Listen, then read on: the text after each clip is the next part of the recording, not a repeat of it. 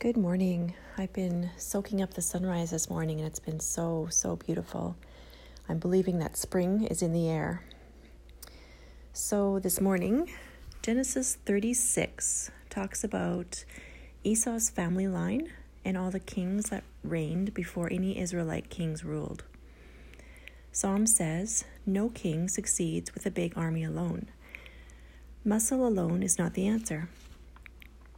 God's eye is on those who seek Him, respect Him, and desire relationship with Him. Lord God, today I pray for a quiet mind and stillness so I can hear what you place on my heart. It keeps coming up that you are always speaking to me and to us. I want to hear you.